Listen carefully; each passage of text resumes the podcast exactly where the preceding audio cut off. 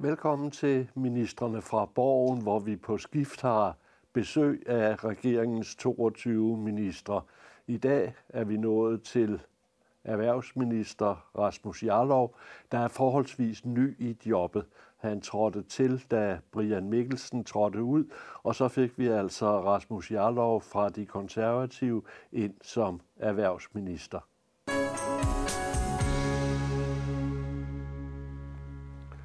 Og Rasmus Jarlov, øh, det, du har et stort projekt i gang sammen med øh, beskæftigelsesminister Troels Lund Poulsen, hvor I skal prøve på at få lukket det hul, der er i manglen på arbejdskraft. Ja.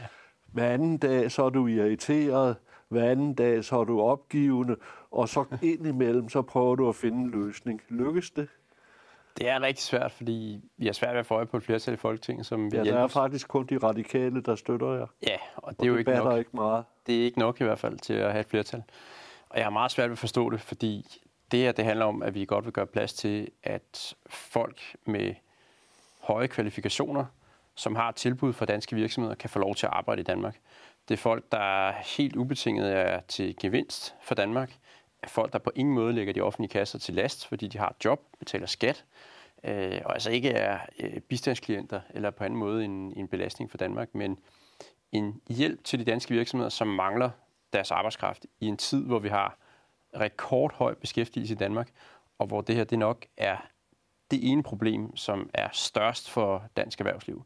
Og jeg tror, der er mange, der blander tingene sammen og tror, det har at gøre med, at vi skal have en slap udlændingepolitik, og vi skal have flygtninge fra Mellemøsten. Og det er jo intet med det at gøre. Det har at gøre med højt uddannede folk, som kommer op, arbejder, og som regel næsten altid rejser hjem igen. De vil bare gerne prøve at arbejde nogle år i Danmark, og så rejser de hjem igen med deres familie. Ligesom der er mange danskere, der tager til udlandet for at prøve det. Jamen, der har du jo haft, eller du har et problem med Inger Støjberg, som jo har lært danskerne, at vi skal ja. ikke være så flinke ved de fremmede. Så Danmark er ikke så attraktivt mere, som det har været. Nej, men jeg, jeg, altså jeg, jeg er stor fan af Inger Støjberg og støtter fuldstændig hendes udlændingepolitik. Men jeg tror, det er rigtigt, at den debat, vi har haft om udlændingepolitik, den har gjort, at der er mange folk, der blander de to ting sammen og bare ser, hvis man taler om noget med, hvor der skal komme flere udlændinge, så tror man, det har at gøre med, at der kommer en masse mennesker, som ender på bunden af det danske samfund, og kommer til at være en belastning for, for Danmark. Og det er jo ikke det, der er tale om her. Tværtimod. Men vi har jo stadigvæk selvom vi har den højeste beskæftigelse, vi nogensinde har haft, så har vi jo stadigvæk danskere, der kunne opkvalificeres. Har erhvervslivet ikke, da tiderne ikke var så gode og, og arbejdsmarkedet ikke så presset, har de ikke lidt selv skylden for, at øh, de er bragt i den situation, som de står i nu? Nej, jeg synes ikke, man kan sige overordnet set. Man kan selvfølgelig godt øh, sige, at erhvervslivet skulle have gjort mere for eksempelvis at få nogle flere ud i praktikpladser på erhvervsuddannelserne. Men helt overordnet set, så har vi ekstremt lav arbejdsløshed i Danmark, sådan historisk set i øjeblikket. Der er ikke nogen, der kan opkvalificeres. Der er nogen, der kan opkvalificeres. Det er der. Men arbejdsmarkedet er jo ikke bare én øh, gruppe af mennesker. Det er mange forskellige små grupper. Altså, hvis vi mangler højt specialiserede mekanikere, for eksempel, så er det ikke noget, man lige laver ved at tage en tilfældig person i arbejdsløshedskøen, som måske har en helt anden uddannelse, og så lige opgradere vedkommende, og så kan vedkommende klare det job. Og sådan fungerer der... arbejdsmarkedet jo heller ikke. Hvis du skal bruge en højt specialiseret mekaniker, så tager du ham fra nabovirksomheden, og så efterhånden, så ryger du ned, og så er der en arbejdsløs, der får plads. I, altså, ja, der, der kan gøres plads til nogen, hvis man får andre ind. Men erfaringerne er jo, og det er sådan empirien siger, det er, at hvis vi får flere jobs, så kommer der også flere jobs. Så man skal ikke betragte det som sådan en biograf, hvor der er et fast antal pladser, og hvis man, man fylder en plads op, jamen, så er der nogle andre, der ikke kommer ind på arbejdsmarkedet. Tværtimod, hvis vi kan skabe vækst i danske virksomheder, ved at de får den specialiserede arbejdskraft, de har brug for, så bliver der også plads til flere. Også flere af de danskere, som i dag ikke kan komme ind, hvor der jo rigtig nok er en lille gruppe tilbage. Jeg har lidt svært ved at se problemet. Der er 118 millioner arbejdsløse i EU, mm. som jeg havde nær sagt kunne stå her i morgen. Ja. Jo, men øh, det er lidt tilfældigt nogle gange, hvorfor folk kommer til Danmark. Øh, det er meget ofte noget med, at en ægtefælle for eksempel, som det kan være, at man bliver gift med en dansker, eller det kan være, at man bliver gift med en svensker, og så beslutter sig for at bo i Danmark så det er ikke bare sådan, at man kan tage hvem som helst fra udlandet. Jo flere muligheder vi giver for danske virksomheder, jo bedre muligheder har de for at få den arbejdskraft, som de mangler. Når de i dag ikke kan få den arbejdskraft, som de har brug for, så er det ikke fordi, de ikke vil, og det er ikke fordi, de ikke prøver, men vi har brug for, at de får bedre mulighed for det. Jamen, tror du ikke, det vil give et resultat, hvis du og Troels Lund Poulsen og Dansk Industri tog hinanden i hånden og oprettede et kontor nede i Spanien og et kontor nede, øh, nede i Italien. Altså, det er jo ikke 118 millioner dumme mennesker, selvom de er sydeuropæere. Nej, men jeg tror, det er, altså, jeg tror, det er ret svært bare lige at gå ned på gaden i Barcelona og så hive folk op til øh, København. Det er nogle gange lidt tilfældigheder, der gør, at øh, man måske har nogle forbindelser, som gør, at man kan tiltrække nogle mennesker. Og når man så støder ind i nogle barriere, og siger, at vi kan ikke få folk, der kommer fra øh, nogle lande uden for EU, så er det et problem. Så gør det, at danske virksomheder har svært ved at få den arbejdskraft, som de har brug for. Så derfor er det, at du vil have dem fra Brasilien i stedet for. Det er lettere at hente Også dem i Sao fra Paulo. Brasilien, ikke? Altså, jamen, det, er jo, det er jo et supplement. Det er jo rigtigt nok, man kan hente folk i EU i dag. Det er til syden ikke nok. Så har vi også brug for, at der er mulighed for, at man kan hente folk fra andre steder. Lad os lige tage en faktaboks. Danmark var et øh, rimelig lukket land indtil 1964. Så skrev den radikale øh, erhvervsminister på det tidspunkt, Hilmar Bavnsgaard, en kronik i Aktuelt, hvor han provokerende fik sine socialdemokratiske regeringskolleger til at åbne arbejdsmarkedet for nogen til at arbejde på slagterierne, som var meget trængte dengang. Det resulterede i, at der kom et par hundrede spanier herop. De rejste hurtigt hjem igen, fordi arbejdsmiljøet på de danske slagterier var ikke noget at råbe hurra for. Og i stedet for åbnede vi for, at der kunne komme tyrkere herind. Og på et tidspunkt så tømte, øh, så tømte slagterierne stort set landsbyer på den anatolske højslette. I dag har vi så stadigvæk, ikke så stort, men vi har stadigvæk et problem med de tyrkere, der kom herop i 1964. Hvordan vil du undgå problemer med dem, der kommer herop af samme slags, som de tyrkere, der blev hentet herop dengang? Jeg mener slet ikke, der er nogen problemer med den type arbejdskraft, som vi vil tiltrække i dag. Højtuddannede folk, som øh, har tilbud om gode jobs i Danmark, og som vi allerede har øh, en del af, altså især fra EU, hvor det er muligheder for at hente folk, øh, de er ikke noget problem. De bidrager, og det er fantastisk øh, dygtige, sympatiske mennesker, som gerne vil prøve at arbejde i Danmark, og øh, som er vældigt ude på arbejdspladserne, som der er brug for. Jeg har svært ved at se, at det er noget problem overhovedet. Nu binder du mig ikke, og spiller du ikke seerne og mig noget på ærmet nu. Du sidder hele tiden og taler om højt uddannede folk, mm. men det gælder jo også landbrugsmedhjælpere, som stort set kan gå ind i et job uden nogen uddannelse overhovedet. Der er over mange brancher behov for, at der kommer flere folk op. Men jeg synes ikke, billedet af, at fordi man kommer fra udlandet, så er man per automatik et problem, er rigtigt. Man kan være en stor belastning for det danske samfund, hvis man kommer op og skal leve af kontanthjælp i flere generationer, ender på bunden af det danske samfund. Det er bare ikke det, der er tale om her. Der er tale om folk, som har tilbud om gode jobs i Danmark, som de bliver glade for. Og som sagt, som regel om folk, der rejser hjem igen, som bare gerne vil prøve at bo i Danmark i nogle år, fordi det er spændende at arbejde i et andet land, ligesom mange af os andre har gjort. Jeg har også prøvet at arbejde i England, og, øh, og synes, det var en god oplevelse, men man kommer hjem igen. Så man skal ikke have et billede af, at det er folk, der er ude efter permanent ophold, og som er ude efter at misbruge det danske velfærdssystem, eller ender i den situation. De mister deres opholdstilladelse igen, når de ikke længere har et arbejde, og så rejser de hjem, enten frivilligt, eller fordi de skal. Jo, men det er lidt forkert, når du hele tiden sidder og taler om højt uddannet arbejdskraft, for det er jo ikke alene det, der er tale om. Altså, vi mangler kemiingeniører, vi mangler... Men altså, det, er jo folk det er jo i hvert fald, også, der tjener over en vis løn. De, ja, de skal tjene op, men den vil I godt have sat ret langt ned. Ja. Ned til 133.000. Nej, 375 tror jeg, det er Undskyld, grænse, som, ja, som tre, vi har før, ja. som vi gerne vil skole tilbage men, til. Men, men stadigvæk, øh, så en, øh, en god håndværker, han tjener det om året. Ja, og hvad er der vej med håndværker? Nej, men, øh, men øh, øh, det er lidt forkert, når du sidder hele tiden og taler om den højt uddannede, ikke? Nej, det er altså primært det, der taler om. Der er i hvert fald ikke tale om, øh, om øh, ufaglærte, som kommer ind i bunden af, af det danske arbejdsmarked og tager jobs væk fra folk, som, øh, som er ufaglærte i Danmark. Det tror du ikke bliver resultatet? Nej, det tror jeg ikke bliver resultatet, fordi vi har, som sagt, den her beløbsgrænse, og så er der jo også øh, tale om, at vi eksempelvis gerne vil gøre det praktisk nemmere for folk at komme til Danmark. I dag har vi nogle krav om, at man eksempelvis skal have en dansk bankkonto, selv hvis man skal arbejde, arbejde i Danmark i ganske kort tid. Og det gør det besværligt at hente folk ind, som måske skal være med på et projekt i to eller tre måneder. Øh, hvilke virksomheder godt kan have brug for, hvis de har en IT-konsulent for eksempel, som skal ind og arbejde på et projekt i et stykke tid. Så skal de have en dansk bankkonto, før det kan lade sig gøre. Så nogle besværligheder, øh, dem vil vi gerne gøre op med. Øh, det har I prøvet før, det lykkedes ikke rigtigt. I har også oprettet et kontor, der, hvor, mm. hvor en nyankommen til Danmark skulle, jeg kan ikke huske, hvad kontoret hedder, men hvor de skulle kunne få ordnet det hele på ja. en gang bortset fra lige, at dem, der tildeler CPR-numre, mm. de er blevet sparet så langt væk, så de kun har været ni timer om ugen, de er der. Det kan jeg ikke lige svare på, hvor mange timer de har, men, men det, det kan godt være, at der er prøvet noget før. Men i hvert fald sådan nogle regler om, at man skal have en bankkonto, det er jo i hvert fald noget, vi kan lave om, og dermed gøre det nemmere for folk. Og det er meget håndgribeligt og, og ret nemt at lave om i virkeligheden igen tilbage til det, Bent Bøsted fra Dansk Folkeparti hele tiden argumenterer med, og som Socialdemokraterne i øvrigt også argumenterer med. Mm. Når I sætter beløbsgrænsen så lavt, er det så af hensyn til, at landbruget skal kunne få nogle billige landbrugsmedarbejdere?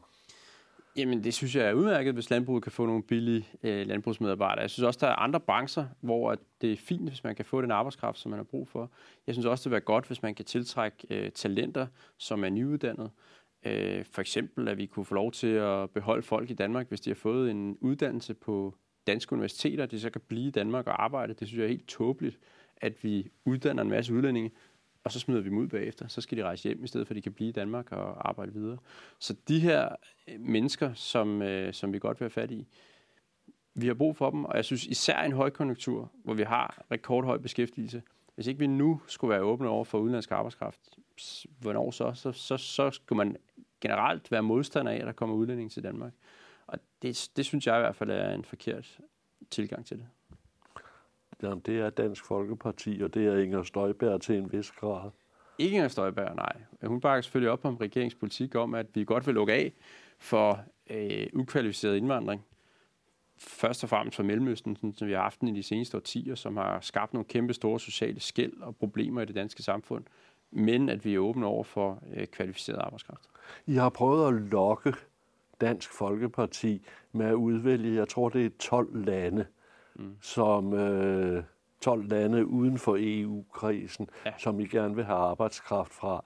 Øh, og jeg har siddet og set på listen, og det er for, fortrinsvis øh, lande med, med ret høj øh, indkomstniveau i forvejen.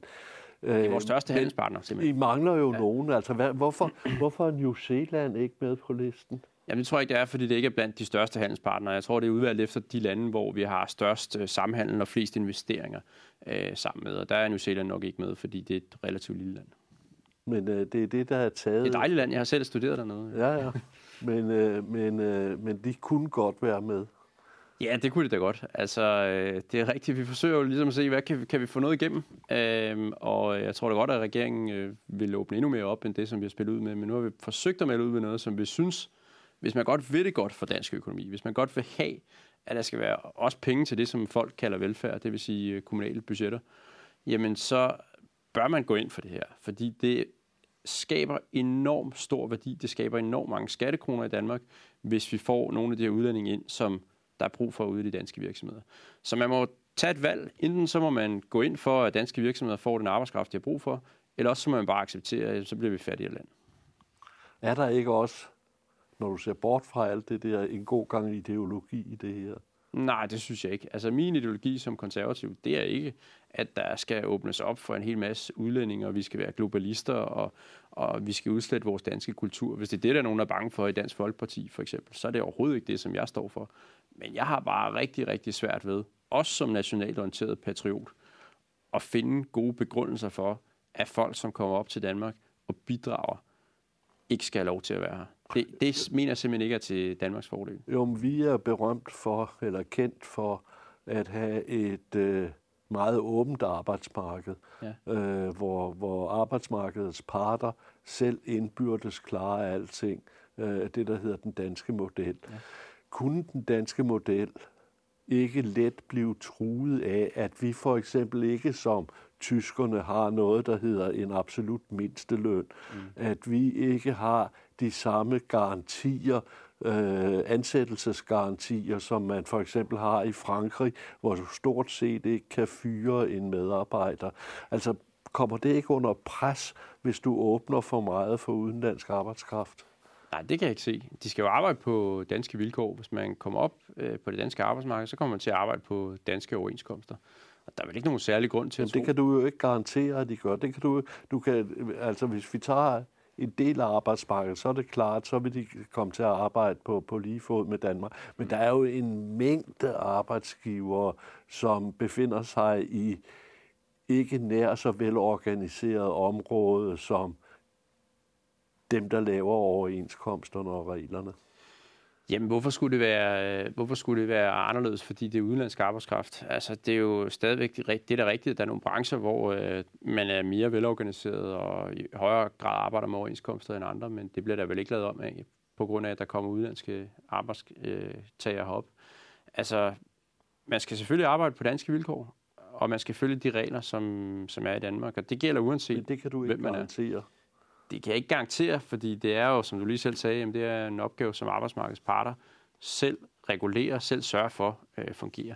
Men jeg kan ikke se, hvorfor det skulle være anderledes, fordi det var udenlandske arbejdere, som kom op i forhold til, hvis det var øh, danske arbejdere. Arbejdskraftreserven bliver større. Ja, ja, altså, men, men i øjeblikket, så har vi jo ikke lige frem det problem, at øh, Nej, arbejdstagerne, der er arbejdstagerne står 118, Der er stadigvæk 118 millioner i EU, der bare kunne komme, hvis de ja, ja. Jo, jo, men, men, men det er jo, nu synes jeg, det er Altså, når vi, taler arbejds, når vi taler arbejdskraftreserve, så er det jo, jo. så er det jo lidt snævert kun at se på, hvad der er i Danmark. Vi må jo se på, ja. hvad der er i EU, som har et, ja. et fælles marked. Jo.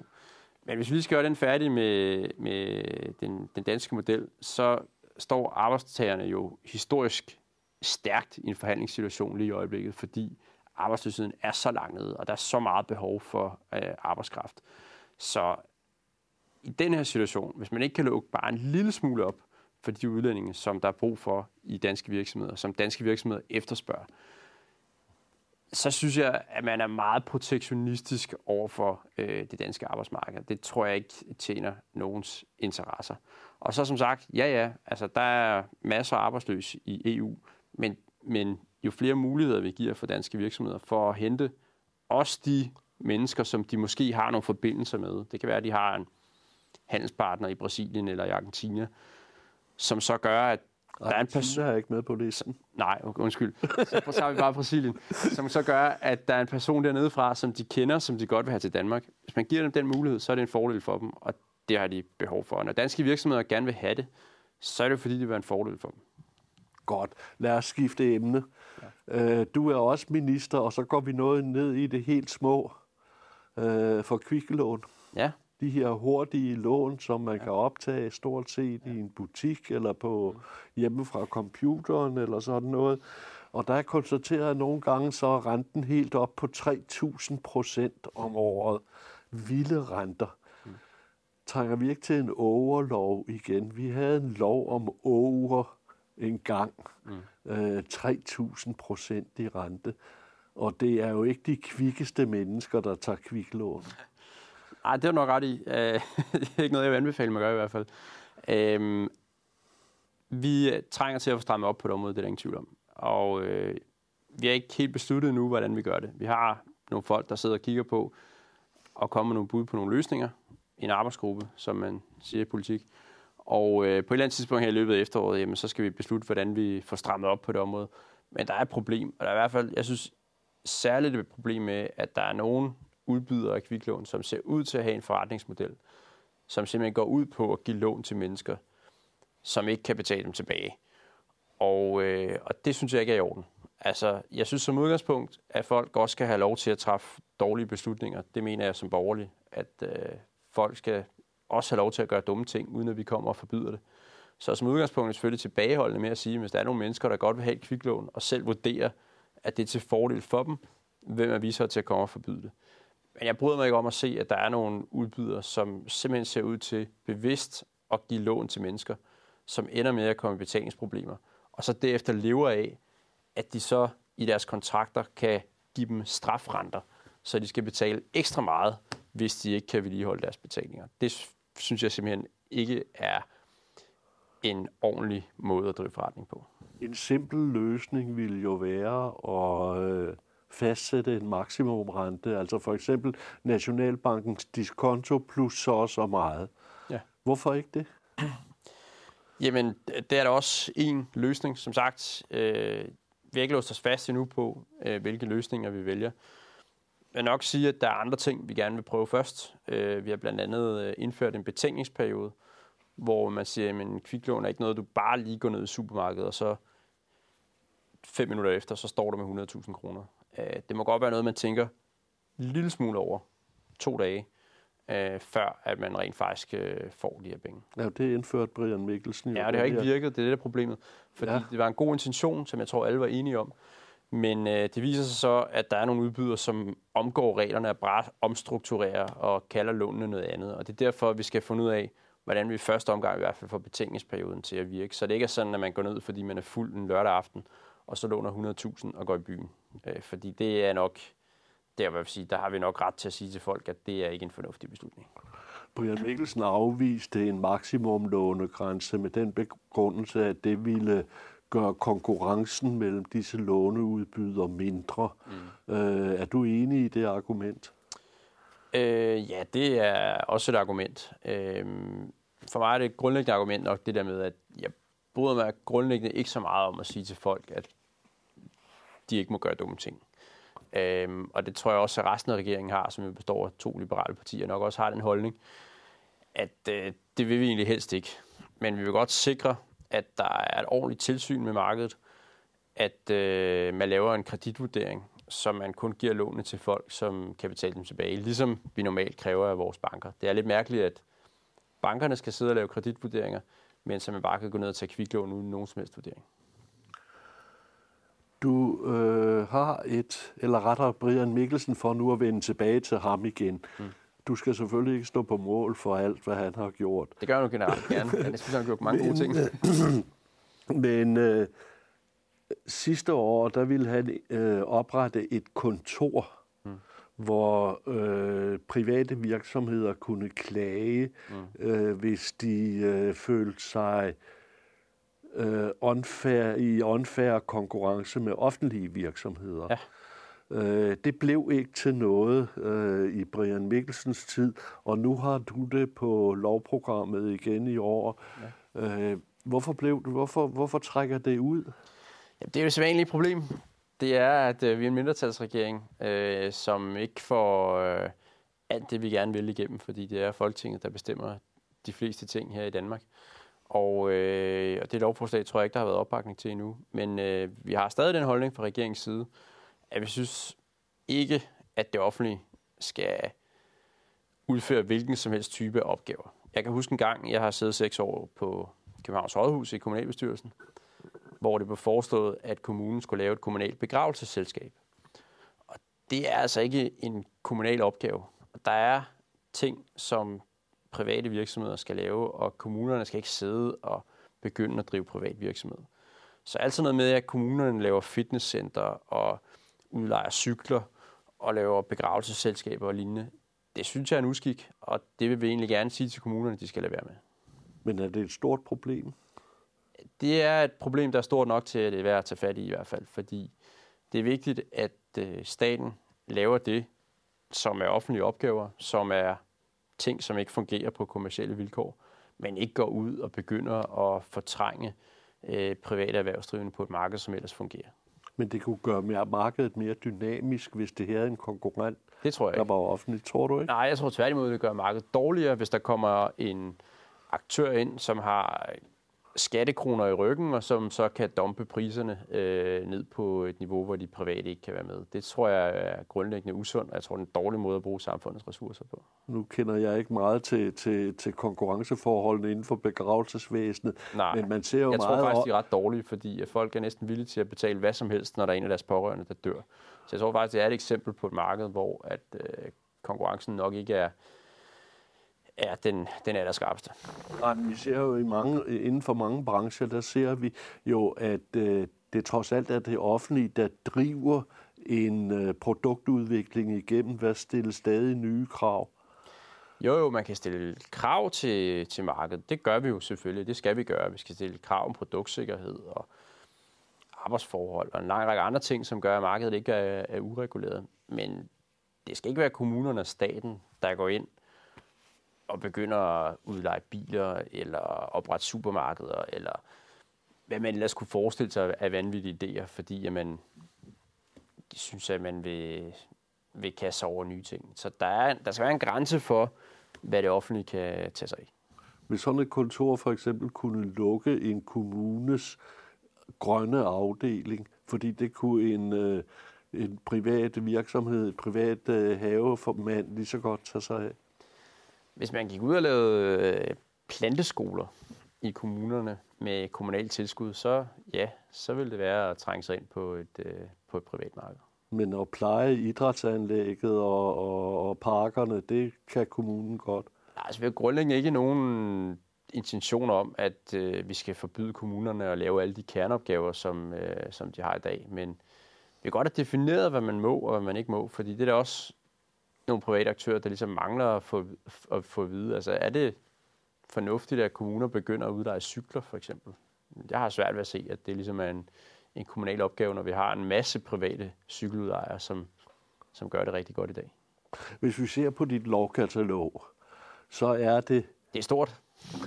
Ja, og dog. Jo, jo, 21 lovforslag. Jeg tror, jeg ligger nummer, jeg ligger nummer 3 i, øh, i regeringen i forhold til, hvem der har flest ja, lovforslag. Men, det er ikke men, noget at være stolt af, vil jeg mærke. Men okay, det kan godt være, at der er mange, de er til gengæld så knastørre. Det er rigtigt, ja. Der er ikke meget spræl i dem. Nej, altså jeg vil nok sige, at øh, sådan spræl, altså der er i hvert fald meget bevågenhed om blandt andet vores hvidvasklovgivning hvor at jeg her i den her uge faktisk øh, regner med at førstebehandle lovforslag om, at vi ottedobler bøderne for hvidvask. Så der er der nogle ting, Jamen, den kommer, der, den, der har noget bevågenhed. Hvidvasken vil jeg godt lige gennem et øjeblik. Den kommer vi tilbage til. Ja. Men der er en ting... Øh, der, der undrede mig, da jeg læste dit lovkatalog igennem. Mm. Du vil præcisere over for kommunerne, mm. at de lokalplaner kun kan ekspropriere til almindelige formål. Ja. Har det ikke altid stået i grundloven? Jo, det har det faktisk. Og det er ikke øh, faktisk en lov, der ændrer retspraksis. Det er faktisk bare en præcisering af øh, gældende regler, som præcis øh, står i grundloven. Men vi har besluttet at skrive det ind i planloven for at skabe mere klarhed, så det står meget sådan tydeligt, når man sidder og laver planlovgivning, hvornår man må ekspropriere og hvornår man ikke må. Men du har helt ret, at det er ikke noget, der ændrer retspraksis. Er der kommuner, som øh, jeg har nær sagt rask væk har overtrådt grundloven? Det vil jeg ikke sidde og beskylde nogen for. Det tror jeg, der skal føres sag for, hvis man vil komme med den påstand. Men øh, vi har i hvert fald syntes, at det giver god mening at være helt skarp på, at der skal være tunge grunde, før man begynder at smide folk ud af deres ejendom. Du er også kommet med, og det jeg tror det endda det er den samme lov, øh, at øh, planloven skal ændres, så det bliver muligt at bygge øh, ejendomskomplekser, hvor vinduerne ikke kan åbnes, ja. og hvor frisk luft kommer ved ja. mekanisk ventilation. Ja. Øh, det er vist nok, så vidt jeg har forstået, Aarhus, der har presset dig temmelig meget. Det er rigtigt. Øh, kunne du selv bo i sådan en lejlighed? Nej, det tror jeg ikke, jeg havde lyst til. Og det bliver selvfølgelig fuldstændig frivilligt, om man ønsker at bo i øh, sådan en bolig eller ej. Men øh, Aarhus Kommune mener, at de kan bygge nogle meget, meget attraktive boliger øh, ved havnen i Aarhus. Og øh, det har været et kæmpe ønske for dem, og det har vi så forhandlet et stykke tid om, og det er også nogle forhandlinger, der startede lang tid før jeg er kommet til.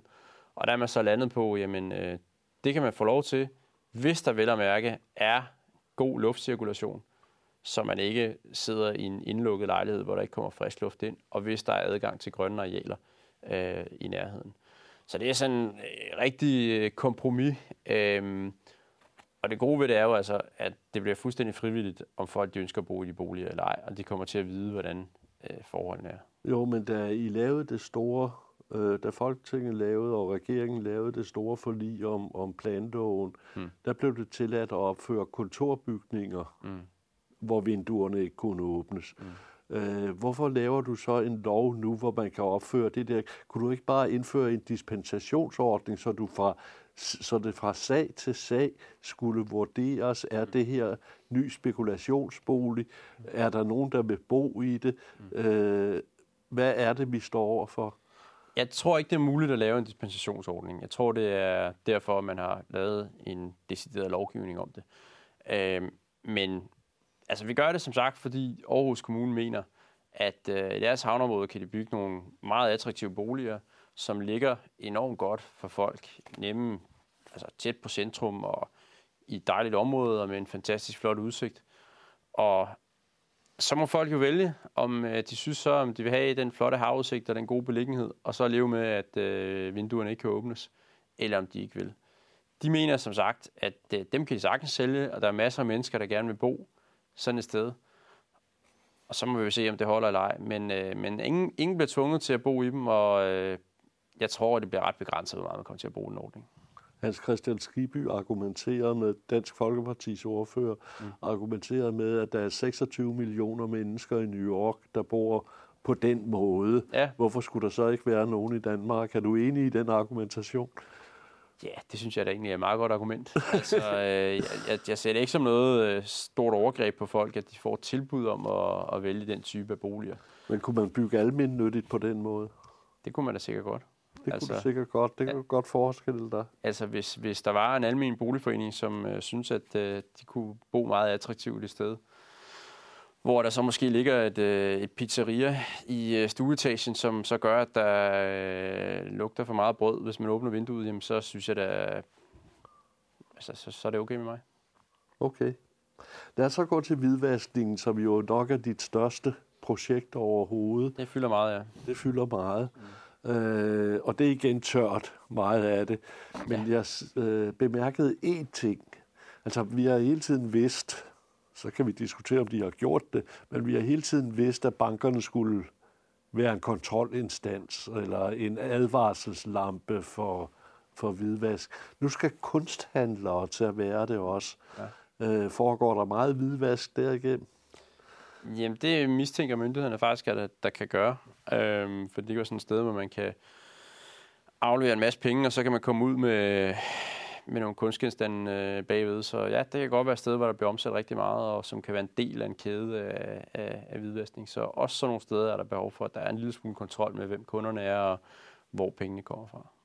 Men øh, de fleste malerier i Danmark, eller de fleste kunstværker i Danmark, bliver vel solgt gennem relativt små gallerier. Ja, og derfor kan der jo sagtens foregå hvidvask alligevel, øh, selvom det er små forretninger. Du, du pålægger dem et ret stort arbejde. Ja, der er helt klart noget arbejde i det. Øh, det er der ingen tvivl om. Men det er også et stort problem. Altså det her med, at der er kriminelle, som øh, bruger øh, banker, vekselfirmaer, måske kunsthandlere, til at vaske deres kriminelle penge rene det er et stort problem. Det Hvorfor? er skattesnyd, og det er også, at man hjælper de kriminelle med at gennemføre deres meget alvorlige handlinger, og det vil vi ikke øh, have, at danske virksomheder med til. Da jeg så der stå kunsthandler, så tænkte jeg, der er, der er en, du ikke har med. Mm. En branche, du ikke har med, som jeg tror er endnu værre. Det er auktionshuset. Altså når folk køber antikviteter ja. på, på auktion. Ja, men, men, men altså, øh, vi kommer til at kigge alle de steder, hvor vi kan forestille os, at øh, penge bliver vasket hvide. Og så øh, kommer vi til at indrette reglerne, øh, så det ikke kan finde sted. Så auktionshus kan godt komme hen og, og, de godt, og komme med i det også. Ja. Du, du nævnte vekselbyråer, ja. og rent faktisk så øh, er de jo med i, øh, i lovgivningen i forvejen, ja. og der er endda uddelt ret øh, betydelige straffe for hvidvask der. Øh, der er givet op til en fire års fængsel for hvidvaskning af 40 millioner kroner og seks års fængsel for hvidvaskning af 223 millioner. Hjælper fængsel? Du vil også, du har sagt, at du vil indføre den hårdeste fængselsstraf for hvidvaskning i, i vores kulturkreds. Mm. Hjælper fængsel på sådan noget? Er det ikke bare en tror... konservativ tro på, at, at jo. fængsel altid hjælper? Jo, jo, altså vi har den holdning, at straf er nødvendig i et øh, retssamfund. Det er der ingen tvivl om. Og når jeg ser på for eksempel Danske Bank, som gennem otte år ikke fik stoppet hvidvaskning af et enormt omfang i deres filial i Estland, selvom nøgletallene lyste op, og man burde have interesseret sig for, hvad der foregik derovre, så virker det for mig som om, der er behov for et større incitament til at overholde lovgivningen. Og det er derfor, vi strammer øh, bødestraffene nu, så en sag, som den danske bank har i Estland, som den ser ud i hvert fald, med forbehold for, at tingene selvfølgelig skal bevises, men med baggrund i, hvad Danske Bank selv siger omkring, hvor meget de har tjent derovre, så vil de få en bøde på 24-30 milliarder. Og det er meget, meget stort beløb, som også i en virksomhed som Danske Bank er noget, man vil tage alvorligt. Og jeg synes, der er behov for, at tingene bliver taget lidt mere alvorligt, når vi har en sag af det her omfang. Jo, når du siger 24-30 milliarder, mm. så lyder det jo enormt. Det er jo en storbæltsbro eller sådan noget lignende. Ja. Men det er jo alligevel ikke mere så vidt jeg husker, så udbetaler Danske Bank udbytte til sine aktionærer på 8 milliarder kroner om året. Så det vil sige, at det er tre år, hvor aktionærerne skal, ja. skal, skal undvære udbytte. Ja, det tror jeg også, det vil blive sure over aktionærerne. Og det vil gøre, at der ned gennem organisationen fra toppen, som altså udgør sig ejerne, aktionærerne, ned gennem direktionen og helt ned til gulvet, vil være større fokus på, at man sørger for at få styr på det her. Altså, det svarer til, det svarer til cirka et års overskud øh, for, for Danske Bank. Jo, det er jo aktionærerne, der kommer til at mærke det i første omgang. Ja, det er klart, det går ud over ejerne. Sådan er det, når man ejer en virksomhed, så har man også ansvaret for, øh, at den bliver drevet ordentligt. Det er jo et ultimativt ansvar, okay, der ligger hos aktionærerne. Vi, vi slap med tre år uden udbytte.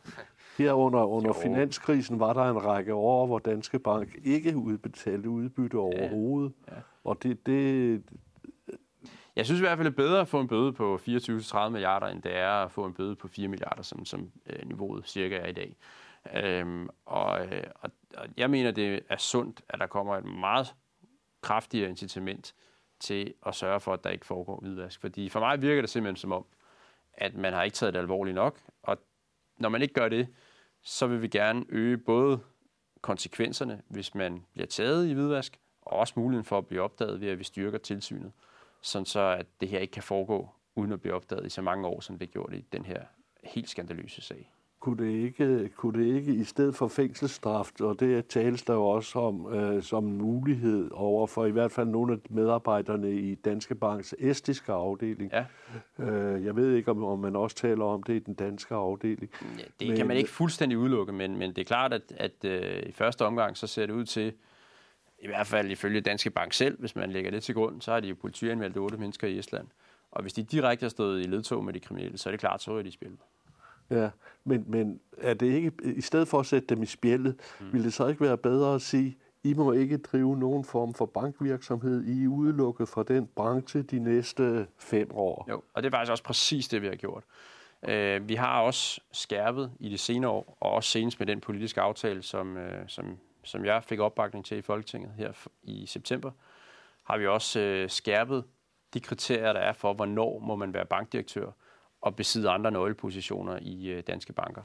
Og der er blandt andet sat ind nu, at øh, hvis man har været involveret i videre sager, hvor der ikke har været ordentligt styr på tingene, så mister man simpelthen retten til at, at drive bank. Og, øh, og det er også en af de skærpelser, der er. Så der bliver skærpet på en lang række områder, men også på faktisk præcis det område.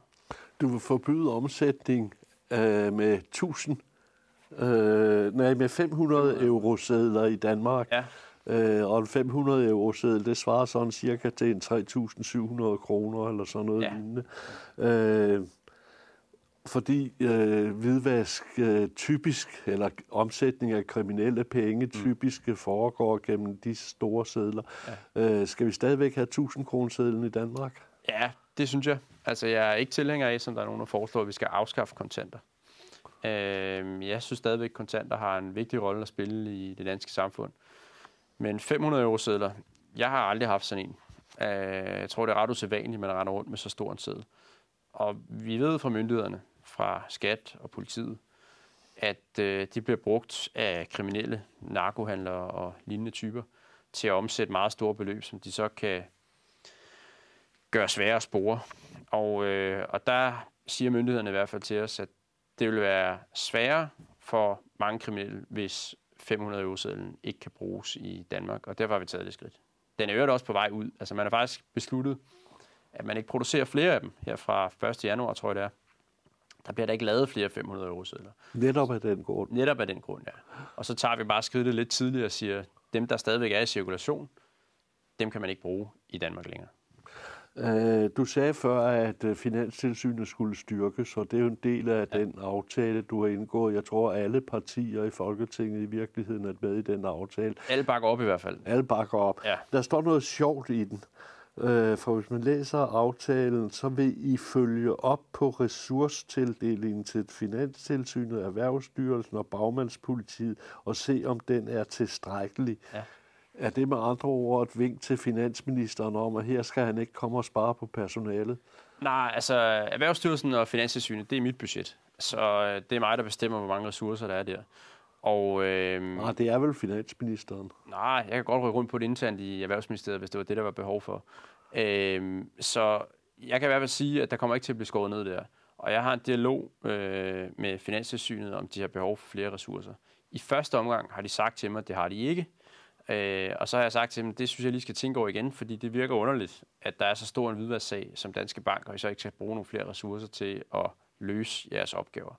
Og derfor har jeg så bedt dem om at komme tilbage med deres vurdering af, om ekstra ressourcer kan, kan gavne dem. Og hvis de har brug for det, så får de det.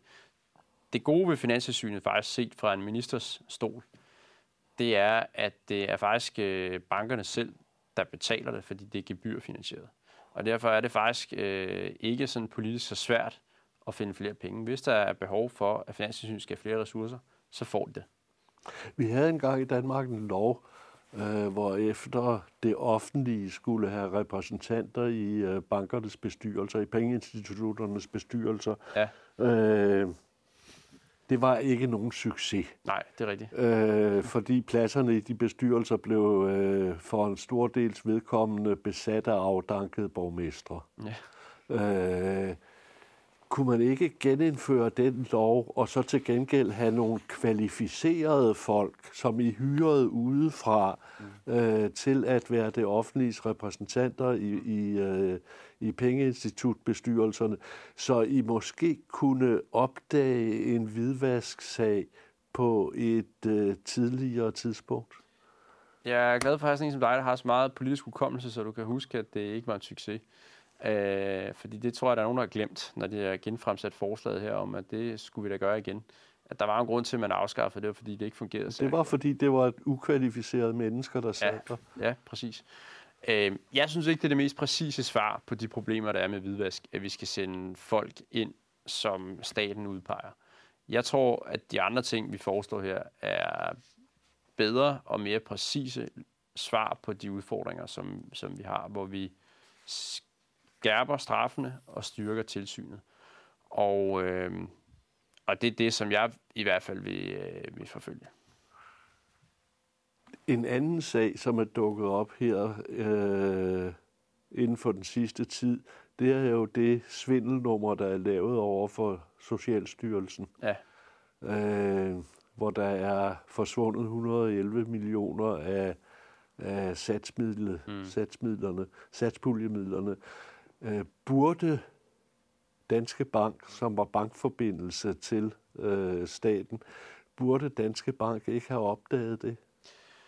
Jo. At der er et, en person, Jo. som er ansat øh, i øh, det offentlige, Mm. som har så stort Jo. et, øh, en pengemængde. Det undrer i hvert fald også mig umiddelbart, at en medarbejder i Socialstyrelsen, som nok ikke har haft en millionløn som udgangspunkt, skulle kunne have kanaliseret 111 millioner kroner. Jeg tror, et enkelt år var det op på 15 millioner til sig selv, uden at hendes bank har opdaget det. Det undrer mig. Det kan godt være, at der er en god forklaring på det. Det kan godt være, at hun har haft et setup, som har gjort, at det var fuldstændig umuligt for en bank at opdage. Men umiddelbart, jo, så sidder man og undrer sig over, hvorfor har banken ikke tænkt over, hvordan hun kunne svømme i penge, når det er, at hun er ansat i øh, Socialstyrelsen. Og det er derfor, vi har behov for, at der er mere styr på kunderne i øh, bankerne, og at der simpelthen gøres en større indsats for at finde ud af, hvis der er øh, svindelnummer af, af den her karakter. Er, er Finanstilsynet eller dit ministerium gået ind i den sag? Ikke så vidt jeg ved. Øh, men nu er det en uafhængig myndighed, som, som ikke spørger mig om lov, før de går ind i ting, men øh, ofte gør, eller for det meste gør øh, tingene, uden at jeg ved præcis, hvad de gør. Men jeg har ikke blevet orienteret om, at de skulle være gået ind i sagen. Men det kan godt være, at de gør det, fordi det, øh, det undrer dig, at øh, banken ikke har reageret på det her. Når nu vi taler om banker, så kunne et øh, stort emne i øh, til næste år, det kunne blive debatten, diskussionen, undersøgelserne om EU's bankunion. Ja, det et større det. samarbejde mellem bankerne i øh, EU. Og, og vi træder ligesom lidt vande. Vi kan ikke, eller regeringen og Folketinget kan ikke blive enige med sig selv om det er en god idé, at vi skal tilslutte os, eller om det er en dårlig idé. Mm. Hvor står du, og hvor står diskussionen om bankunionen i øjeblikket? Jamen, der står der, at øh, vi tager stilling formentlig i efteråret 2019, når vi ved præcis, hvordan øh, forslaget om bankunion ser ud, og når vi også har fået det analyseret grundigt igennem. Der er mange ting, som vi skal øh, vide konsekvenserne af. Jeg var på Færøerne her for to uger siden, hvor vi blandt andet blev gjort opmærksom på, at øh, vi har en indskydergaranti i forhold til øh, færøske banker, så hvis de går ned og hjem, jamen, så øh, mister folk ikke deres penge. Og den vil ophøre, fordi Færøerne ikke er med i EU, hvis vi går med i en bankunion. Og det er sådan nogle, altså der er en masse små ting, det er bare et lille eksempel på noget, som vi skal have et overblik over, før vi kan træffe øh, stilling. Så jeg har ikke besluttet mig endnu. Øh, Heller ikke personligt? Nej, det har jeg ikke. Der er nogen, der siger, at øh, hele den svindel, som skat har været udsat for, mm. Øh, og som det nu viser sig, at øh, en række europæiske lande har oplevet noget lignende, øh, at det kunne være undgået med bankunionen. Er du enig med det? Er enig i det? Mm, måske. Altså, øh, der er i hvert fald nogle tanker om, at man skal have et øh, bedre europæisk øh, tilsyn med, med bankerne. Og øh, det er i hvert fald et godt formål øh, den sag, der nu er kommet ud i medierne her i går, om at øh, der er blevet svindlet med udbytteskat for estimeret 410 milliarder kroner, tror jeg, det er blevet sat til. Det er, altså, det er jo fuldstændig vanvittigt, at der er siddet nogle banker, som har betragtet statskasserne som sådan til selvbord. Øh, det er kriminalitet på altså et helt nyt niveau. Og det er klart, at, at det vil vi simpelthen ikke acceptere. Og derfor er det også klart, at de banker, der har været involveret i sådan nogle ting som det, heldigvis ikke nogen danske banker, som det ser ud til i hvert fald, de kommer til at få en meget svær tid, fordi der kommer staterne til at slå tilbage og komme efter dem, når man sidder og, og laver sådan nogle numre. Som jeg har forstået det, så er, er, har vi et specielt problem, øh, af de større omkring øh, bankunionen, det er, at vi her i Danmark har et unikt realkreditsystem. Mm. Øh, hvor, hvor, øh, og det har vi haft siden 1800-tallet, ja. Ja. hvor som gør det muligt øh, at øh, for, for forholdsvis unge mennesker at etablere sig i egen bolig, ja. og som er bygget på et foreningsprincip, øh, et solidarisk foreningsprincip, og det kan blive anfægtet af, af bankunionen.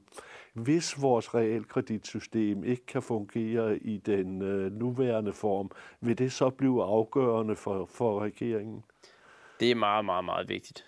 Der er ingen tvivl om, at realkreditsystemet det er jo med til at sikre, at folk kan bo billigt og få billige lån. Og øh, det fungerer smadret godt øh, på det danske boligmarked. Og hvis det går i stykker, så er det et meget, meget stort problem. Så ja, det er helt sikkert noget, der betyder noget. Det, det så det kan, det kan gå hen og blive afgørende for, om vi er... Øh, det er fuldstændig centralt, ja, det er det. Helt sikkert. Det er, det er sådan noget... Det er sådan nogle ting, som er nødt til at være i orden, og hvor at vi er nødt til at vide i hvert fald, hvad vi skal beslutte. Også før jeg synes, at man kan tage ind i stilling til, om vi skal med en bankunion eller ej. Det er sådan noget, det er jo meget, meget store beslutninger. Meget, meget vigtigt for danskerne, at det fungerer. Men, men de kender jo ikke, altså resten af Europa kender jo Nej, det gør vores ikke. Det, det er det, der er problemet, når man skal forklare det i øh, EU, så, så ved de ikke rigtigt, hvad det er. Um, og, og derfor så, um, så er der nogle forhandlinger i hvert fald, som udstår også for, at vi kan se, um, hvad er det, vi uh, eventuelt skal sige ja til, hvis vi skal ind i en bankunion. Der er mennesker, der allerede nu er begyndt at tale om, at, uh, at bankunionen er så stort et projekt, mm. at øh, vi skal have en folkeafstemning om den. Justitsministeriet har mm. sagt, mm. øh, der er ikke tale om, øh, om suverænitetsafgivelse i grundlovens forstand, øh, men derfor kan man jo godt tage en folkeafstemning alligevel. Mm. Øh, og for det andet, så er, når det kommer til stykket, så er øh, lovafdelingen i Justitsministeriet jo underlagt Søren Pape Poulsen, så helt 100 procent kan vi jo ikke tage deres rådgivning. Ja, men nu er han jo ikke den største øh, EU-hejler, som, som, som nu kritisk synes, at vi skal være med i alt muligt, som ikke er til fordel for Danmark. Øh, altså, øh, jeg synes, det er svært at svare på, før vi har ligesom set præcis, hvad det er for en bankunion, vi skal sige ja til. Og derfor så er der altså ret mange ting, vi skal afklare før også man kan, man kan svare på, om det giver mening for eksempel at have en, øh, en folkeafstemning. Jeg synes ikke, at alle beslutninger i EU skal ud til folkeafstemning. Men det er klart, at hvis der bliver afgivet suverænitet, jamen så, så siger er grundloven klar, ikke? det. Men, men uh, Slytter, han, øh, som jo også var konservativ, ja. og heller ikke den store tilhænger af EU, når det kom til stykket, mm. øh, så sendte han jo det indre marked til, til folkeafstemning og vandt folkeafstemningen. Du kunne gøre det samme med bankunionen. Ja, det er nok ikke noget, jeg beslutter alene, om vi skal have en folkeafstemning, men, øh, men det kan man selvfølgelig godt. Øh, jeg synes, vi er nødt til at afvente og se præcis, hvad det er, vi skal sige ja eller nej til, før vi kan sige, jamen, hvordan skal vi træffe den beslutning, og hvad vil vi anbefale, at, øh, at vi siger til det. Så jeg er nødt til at sparke den lidt til hjørnet og sige, at vi skal tage stilling, når vi ved noget mere. Øhm, Hvornår ved vi noget mere? Jamen, det gør vi i løbet af 2019. Så skulle vi gerne have fået analyseret alting. Så i løbet af sommeren, øh, tidlig efterår, så er, er vi klar til at... Tidlig efterår 19. Ja, ja. præcis. Måske sen efterår. Men efterår i hvert fald 19, der, der forventer vi, at vi øh, kan træffe øh, den beslutning. Ja, tiden er gået. Øh, tillykke med ministerposten. Det fik jeg ikke tak. sagt til en indledning. Tak. Øh, og jeg vil sige til seerne, at øh, følg med, for vi får de 22 ministre i regeringen her i Ministerne fra Borgen. De kommer her, vi snakker politik, og vi snakker kun politik i 55 minutter. Så se med på Ministerne fra Borgen.